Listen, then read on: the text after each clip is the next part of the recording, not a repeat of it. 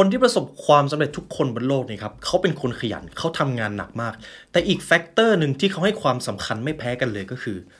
การมองผลลัพธ์ระยะยาวครับในอีพิโซดนี้ครับผมมีโอกาสได้อ่านหนังสือ The Long Game ครับอย่างที่ผมได้บอกไปในตอนแรกครับการขยันเป็นเรื่องที่สำคัญการทำงานหนักยังเป็นเรื่องที่จำเป็นในการประสบความสำเร็จแต่อีกสิ่งหนึ่งที่สำคัญไม่แพ้กันและเรามองข้ามไม่ได้ก็คือการมีเป้าหมายระยะยาวการมีวิสัยทัศน์การมีวิชั่นผมค่อนข้างมั่นใจว่าคุณผู้ฟังที่ฟังผมอยู่เป็นคนขยันเป็นคนทำงานหนักแต่หลังจากนี้เราจะไม่ขยันเพียงอย่างเดียวครับเราจะมีวิสัยทัศน์กับสิ่งที่เราทำวันนี้เราจะมาค้นหาวิสัยทัศน์ผ่านหนังสือ The Long Game You're listening to The Library Podcast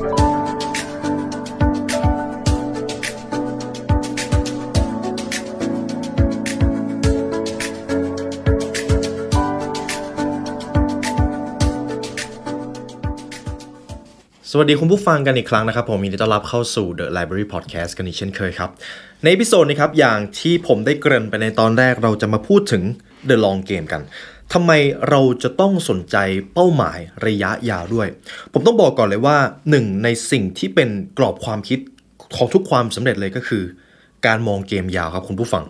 การมองเกมยาวหรือที่เรามักจะเรียกกันว่าวิสัยทัศน์เป็นเรื่องที่สำคัญมากสมมุติคุณผู้ฟังอยากจะประสบความสำเร็จในเรื่องใดก็ตามอาจจะเป็นการเชี่ยวชาญในงานหรือธุรกิจถ้าคุณมองเกมยาวคู่แข่งคุณจะน้อยมากเพราะคนส่วนใหญ่ครับมองเกมสั้นคนที่มองเกมสั้นจะอยู่ในฐานของพีระมิดแต่คนที่ประสบความสำเร็จคนที่อยู่บนยอดของพีระมิดเขาไปอยู่ตรงนั้นได้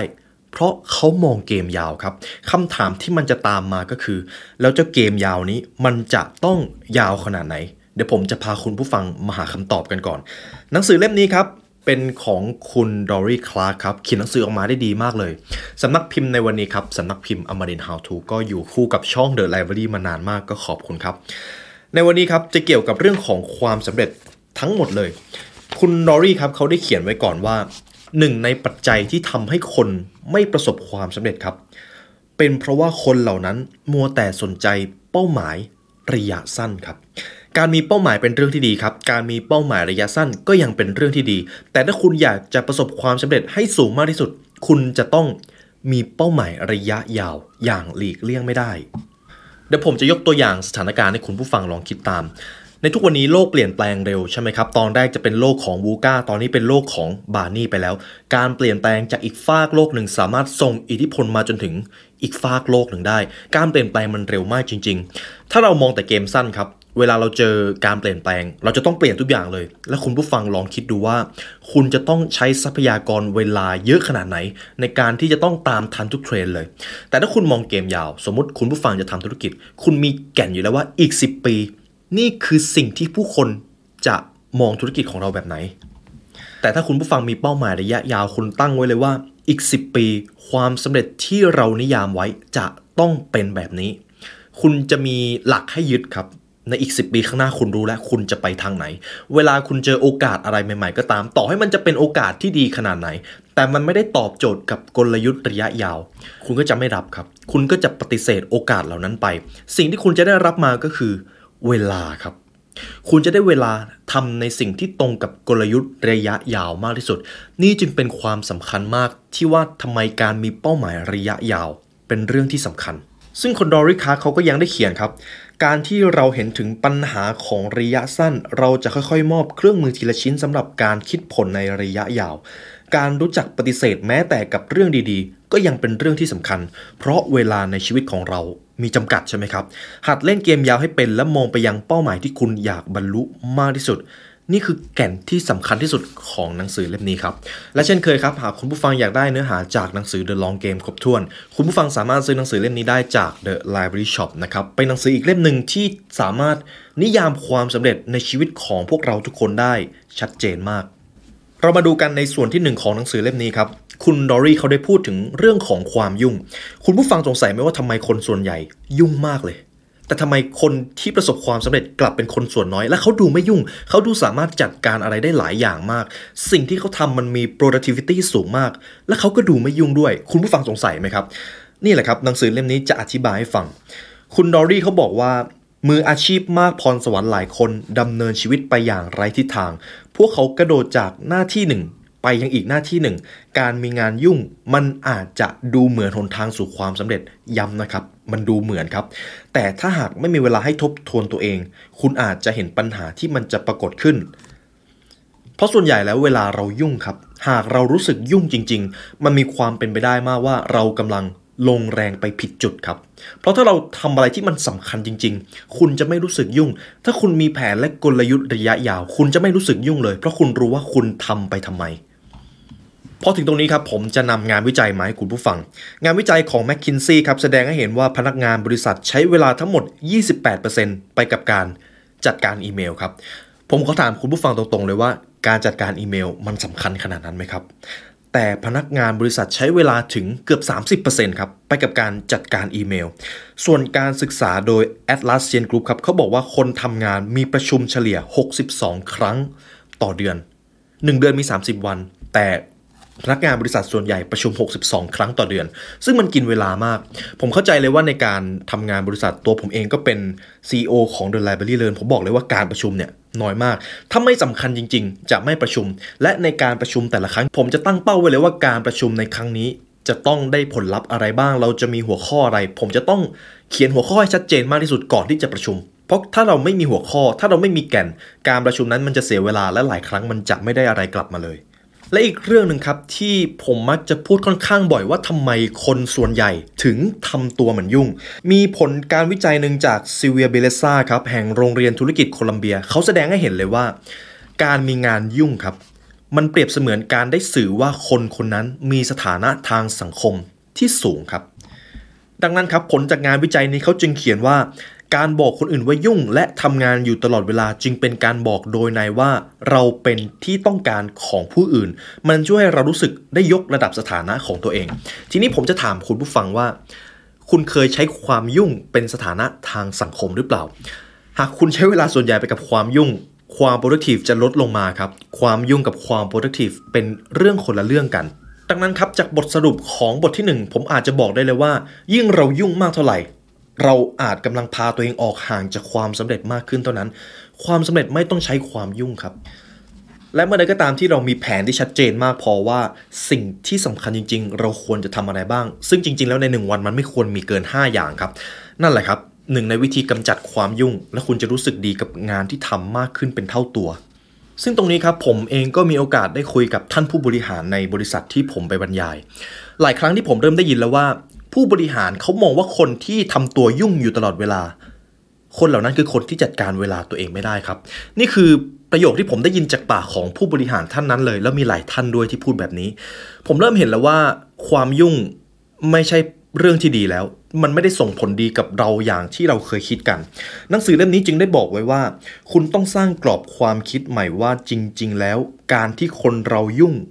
มันมีความหมายอย่างไรกันแน่ทั้งจากประสบการณ์ที่ผมได้เจอทั้งจากบทเรียนของหนังสือเล่มนี้บอกเป็นเสียงเดียวกันครับว่าความยุ่งมันไม่ได้มีประโยชน์ขนาดนั้นเอาล่ะครับทีนี้ผมจะพาคุณผู้ฟังมาที่บทที่2หากเราอยากจะมองเกมยาวอย่างแรกเลยก็คืออย่าพยายามพาตัวเองไปอยู่ในโหมดยุ่งมากจนเกินไปและอย่าใช้ความยุ่งเป็นเครื่องมือยกระดับสถานะทางสังคมเพราะคนที่เขาประสบความสำเร็จเขามีทัศนคติแง่ลบในเรื่องของความยุ่งครับเพราะเรื่องการบริหารเวลาถ้าคุณบริหารเวลาเป็นคุณจะไม่ยุ่งเลยเอาล่ะครับผมพาคุณผู้ฟังมาที่ส่วนที่2จงปฏิเสธแม้แต่กับเรื่องที่ดีหากมันไม่ตอบโจทย์กับกลยุทธ์ระยะยาวครับจริงๆในข้อนี้เป็นเรื่องที่สำคัญเพราะว่าผมค่อนข้างมั่นใจว่าบุคคลส่วนใหญ่ที่ทำงานในบริษัทจะรู้สึกแย่เวลาจะต้องปฏิเสธงานหรือความช่วยเหลือจากใครก็ตามถึงแม้การเข้าไปช่วยเหลือในครั้งนั้นมันจะทำให้คุณสูญเสียทรัพยากรเวลาและคุณอาจจะรู้สึกว่าคุณไม่อยากทำเลยก็ตามดังนั้นการปฏิเสธให้เป็นมันเป็นอาวุธที่สำคัญมากครับคุณผู้ฟังคุณนอรี่เขาบอกว่าการปฏิเสธเป็นจะทำให้คุณตอบตกลงกับสิ่งที่คุณอยากจะทำในท้ายที่สุดสำหรับตัวคุณดอรี่เองเขาก็เจอประสบการณ์นี้บ่อยครับเขาเขียนไว้ว่าผู้คนทุกวันนี้เผชิญหน้ากับสถานการณ์แบบนี้อยู่ตลอดเวลาสมมุติคุณผู้ฟังทำงานอยู่แล้วมีข้อเสนอบางอย่างอาจจะชวนไปกินข้าวอาจจะชวนไปสัมมนาลึกๆแล้วคุณไม่อยากไปแต่คุณไม่กล้าปฏิเสธถ้าคุณปฏิเสธไม่เป็นคุณก็จะเอาเวลาของคุณไปทำในสิ่งที่คุณไม่ได้ชอบและเราก็จะรู้สึกเจ็บปวดในท้ายที่สุดคุณดอรี่เขาจึงได้แนะนำว่า เราจำเป็นมากที่จะต้องต้านแรงไม่ให้ตัวเองไหลไปตามการร้องขอและตารางงานของผู้อื่นเพราะสุดท้ายแล้วทรัพยากรที่สำคัญมากที่สุดสำคัญกว่าเงินสำคัญกว่าคอนเนคชั่นมันคือเวลาของคุณผู้ฟังครับคุณผู้ฟังเอาเวลาคืนมาไม่ได้นะครับดังนั้นคุณต้องไม่บิดตารางของตัวเองให้เข้ากับของคนอื่นแต่จะตกลงเฉพาะเวลาที่สะดวกสำหรับคุณเท่านั้นหากการขอร้องหรือโอกาสใดก็ตามที่มันขัดกับตารางของคุณมันขัดกับเป้าหมายของคุณปฏิเสธครับบางทีมันอาจจะไม่ง่ายแต่เราต้องเรียนรู้ที่จะปฏิเสธเรียนรู้ที่จะเลือกครับผมมีเทคนิคนึงก็คือบางทีการที่เราปฏิเสธไม่เป็นส่วนหนึ่งมันเกิดจากการที่เราไม่กล้าตัดสินใจด้วยวิธีฝึกนะครับเรื่องของการตัดสินใจเป็นเรื่องของสมองถ้าคุณตัดสินใจเรื่องเล็กๆน้อยๆในชีวิตประจำวันได้เส้นประสาทส่วนนั้นมันจะโตมากยิ่งขึ้นครับและคุณก็จะตัดสินใจเรื่องที่มันใหญ่ขึ้นเวลาคุณผู้ฟังจะไปกินข้าวอะไรก็ได้ครับห้ามพูดว่ากินอะไรก็ได้คุณต้องเลือกครับคุณต้องเลือกหรือเวลาจะไปสถานที่ใดๆก็ตามคุณต้องเลือกครับอย่าปล่อยให้ตัวเองไหลไปตามสถานการณ์เด็ดขาดเอาละครับจากส่วนที่1และส่วนที่2จะเป็นส่วนเริ่มต้นครับว่าหากคุณอยากจะมีเป้าหมายระยะยาวและอยากจะประสบความสำเร็จกับเป้าหมายนั้นมีอะไรบ้างที่เราจะต้องตระหนักอย่างแรกครับที่ผมได้พูดไปในตอนแรกก็คือพยายามอย่าพาตัวเองเข้าไปอยู่ในโหมดยุ่งหรืออย่าใช้ความยุ่งเป็นสถานะทางสังคมกับส่วนข้อที่2ครับปฏิเสธให้เป็นครับคุณดอรี่เขาเขียนว่าในช่วงเริ่มต้นอาชีพครับการตอบตกลงโอกาสใหม่ๆอาจจะเป็นกลยุทธ์ที่ดีเพราะในตอนนั้นอาจจะยังไม่ได้มีโอกาสเข้ามามากมายแต่เมื่อคุณผู้ฟังทำงานมากขึ้นคุณจะเริ่มมีความเชี่ยวชาญมากขึ้นโอกาสจะเข้ามาเต็มเลยและถ้าคุณเลือกทุกโอกาสถามว่าคุณจะมีเวลาไปพัฒนาสิ่งที่คุณอยากจะทำมากหรือเปล่าเขาจึงบอกว่าเมื่อคุณเจริญก้าวหน้าในอาชีพคุณจะยุ่งขึ้นอันนั้นเป็นเรื่องปกติแต่คุณจะต้องเริ่มปฏิเสธให้เก่งมากขึ้นด้วยอย่างที่2ครับเราส่วนใหญ่ตัดสินใจได้ทันทีถ้าเจอโอกาสที่ดีมากหรือแย่มากแต่บางครั้งครับโอกาสที่เข้ามาหาเรามันอยู่กึ่งกลางมันอยู่ระหว่างดีมากกับแย่มากคุณต้องบังคับตัวเองให้ตอบตกลงเฉพาะสิ่งที่ทำให้คุณตื่นเต้นเท่านั้นและมีอีกคำถามนึงครับก่อนที่คุณผู้ฟังจะรับโอกาสใดๆมาก็ตามคำถามที่คุณจะต้องถามก็คือคุณจะรู้สึกแย่หรือไม่ในอีก1ปีข้างหน้าหากคุณไม่ทำเรื่องนี้หากคุณพูดกับตัวเองว่าก็รู้สึกเฉยๆก็ไม่ต้องทำครับปฏิเสธครับคุณต้องเลือกเอาล่ะครับแล้วเรามาดูแก่นของการตั้งเป้าหมายระยะยาวกันผมอาจจะไม่ได้คุณผู้ฟังตั้งเป้าหมายเหมือนหนังสือการตั้งเป้าหมายเล่มอื่นๆแต่ผมอยากจะถามคุณผู้ฟังว่าในอีก10ปีต่อจากนี้คุณอยากจะมีชีวิตแบบไหนนิยามความสำเร็จตัวตนของคุณอีก 5-10 ปีต่อจากนี้จะเป็นอย่างไรผมอยากจะบอกก่อนว่าหนึ่งในแก่นสำคัญของการตั้งเป้าหมายระยะยาวก็คือคนส่วนใหญ่ไม่ได้ตั้งเป้าหมายระยะยาวครับคนส่วนใหญ่มักจะตั้งเป้าหมายระยะสั้นรวมไปถึงธุรกิจด้วยมันเป็นเรื่องปกติครับบริษัทที่หมกมุ่นกับการมุ่งเน้นผลกำไรอาจใช้ทางลัดหรือมีพฤติกรรมฉ้อโกงนั่นแหละครับคือการตั้งเป้าหมายระยะสั้นและผลลบที่มันตามมาก็มหาศาลแต่เมื่อใดก็ตามถ้าคุณมีเป้าหมายระยะยาวและคุณซื่อสัตย์กับแก่นของเป้าหมายนั้นไม่ว่าจะเกิดอะไรขึ้นคุณจะซื่อสัตย์กับตัวเองเสมอคุณจะมีแก่นบางอย่างให้คุณเดินตามและคุณจะไม่หลงทางดังนั้นผมจึงมักจะถามเสมอว่า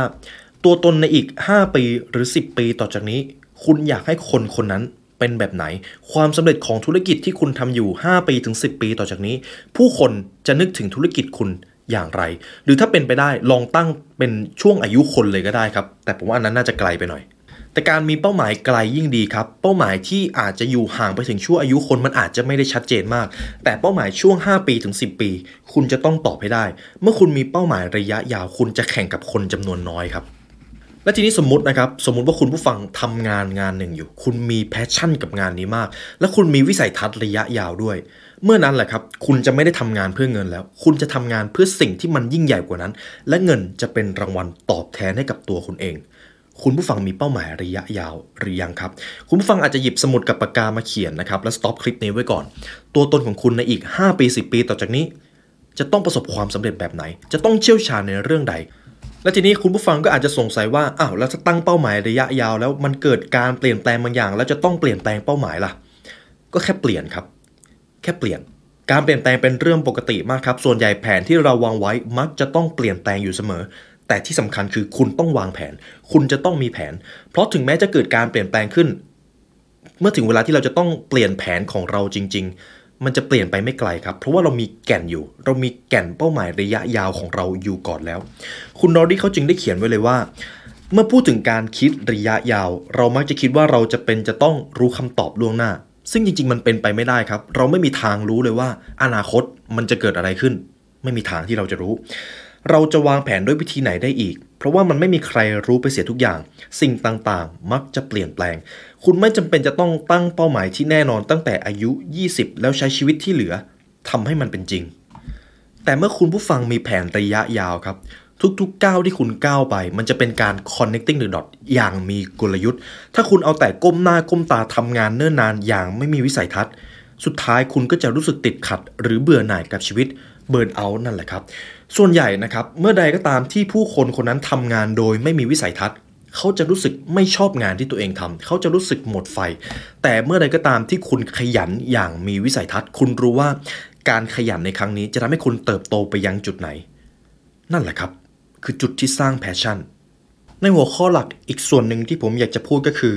ไม่ว่าอะไรก็ตามครับคิดล่วงหน้า10ปีและต้องเริ่มคิดตั้งแต่วินาทีนี้ด้วยคุณนอรี่ครับเขาเขียนไว้ว่า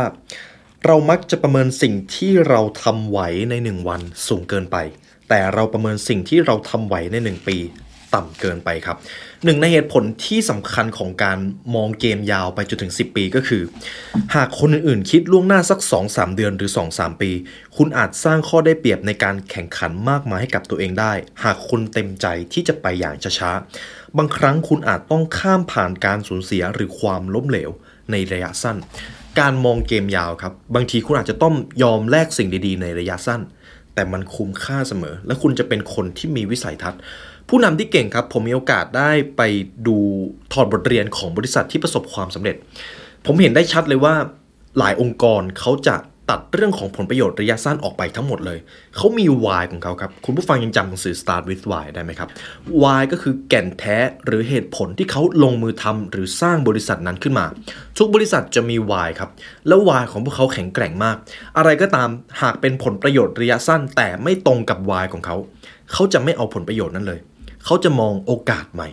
นั่นคือแก่นที่ทำให้เขาประสบความสำเร็จครับบางครั้งเขาอาจจะทำดูเหมือนว่าเขาล้มเหลวในระยะสั้นแต่พอผ่านไป5ปีผ่านไป10ปี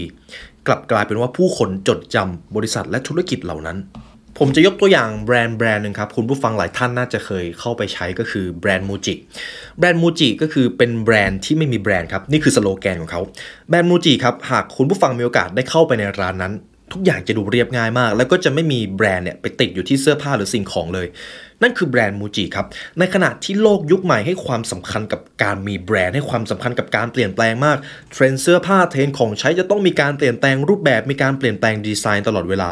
แต่มูจิทำตรงกันข้ามเลยครับหนึ่งในเหตุผลนั้นก็คือมูจิมีเป้าหมายระยะยาวครับเป้าหมายระยะยาวนั้นก็คือจะต้องเป็นแบรนด์ที่เรียบง่ายให้ได้มากที่สุดมูจิตั้งใจที่ว่าเขาไม่ได้ขายแค่สินค้าแต่เขาจะขาย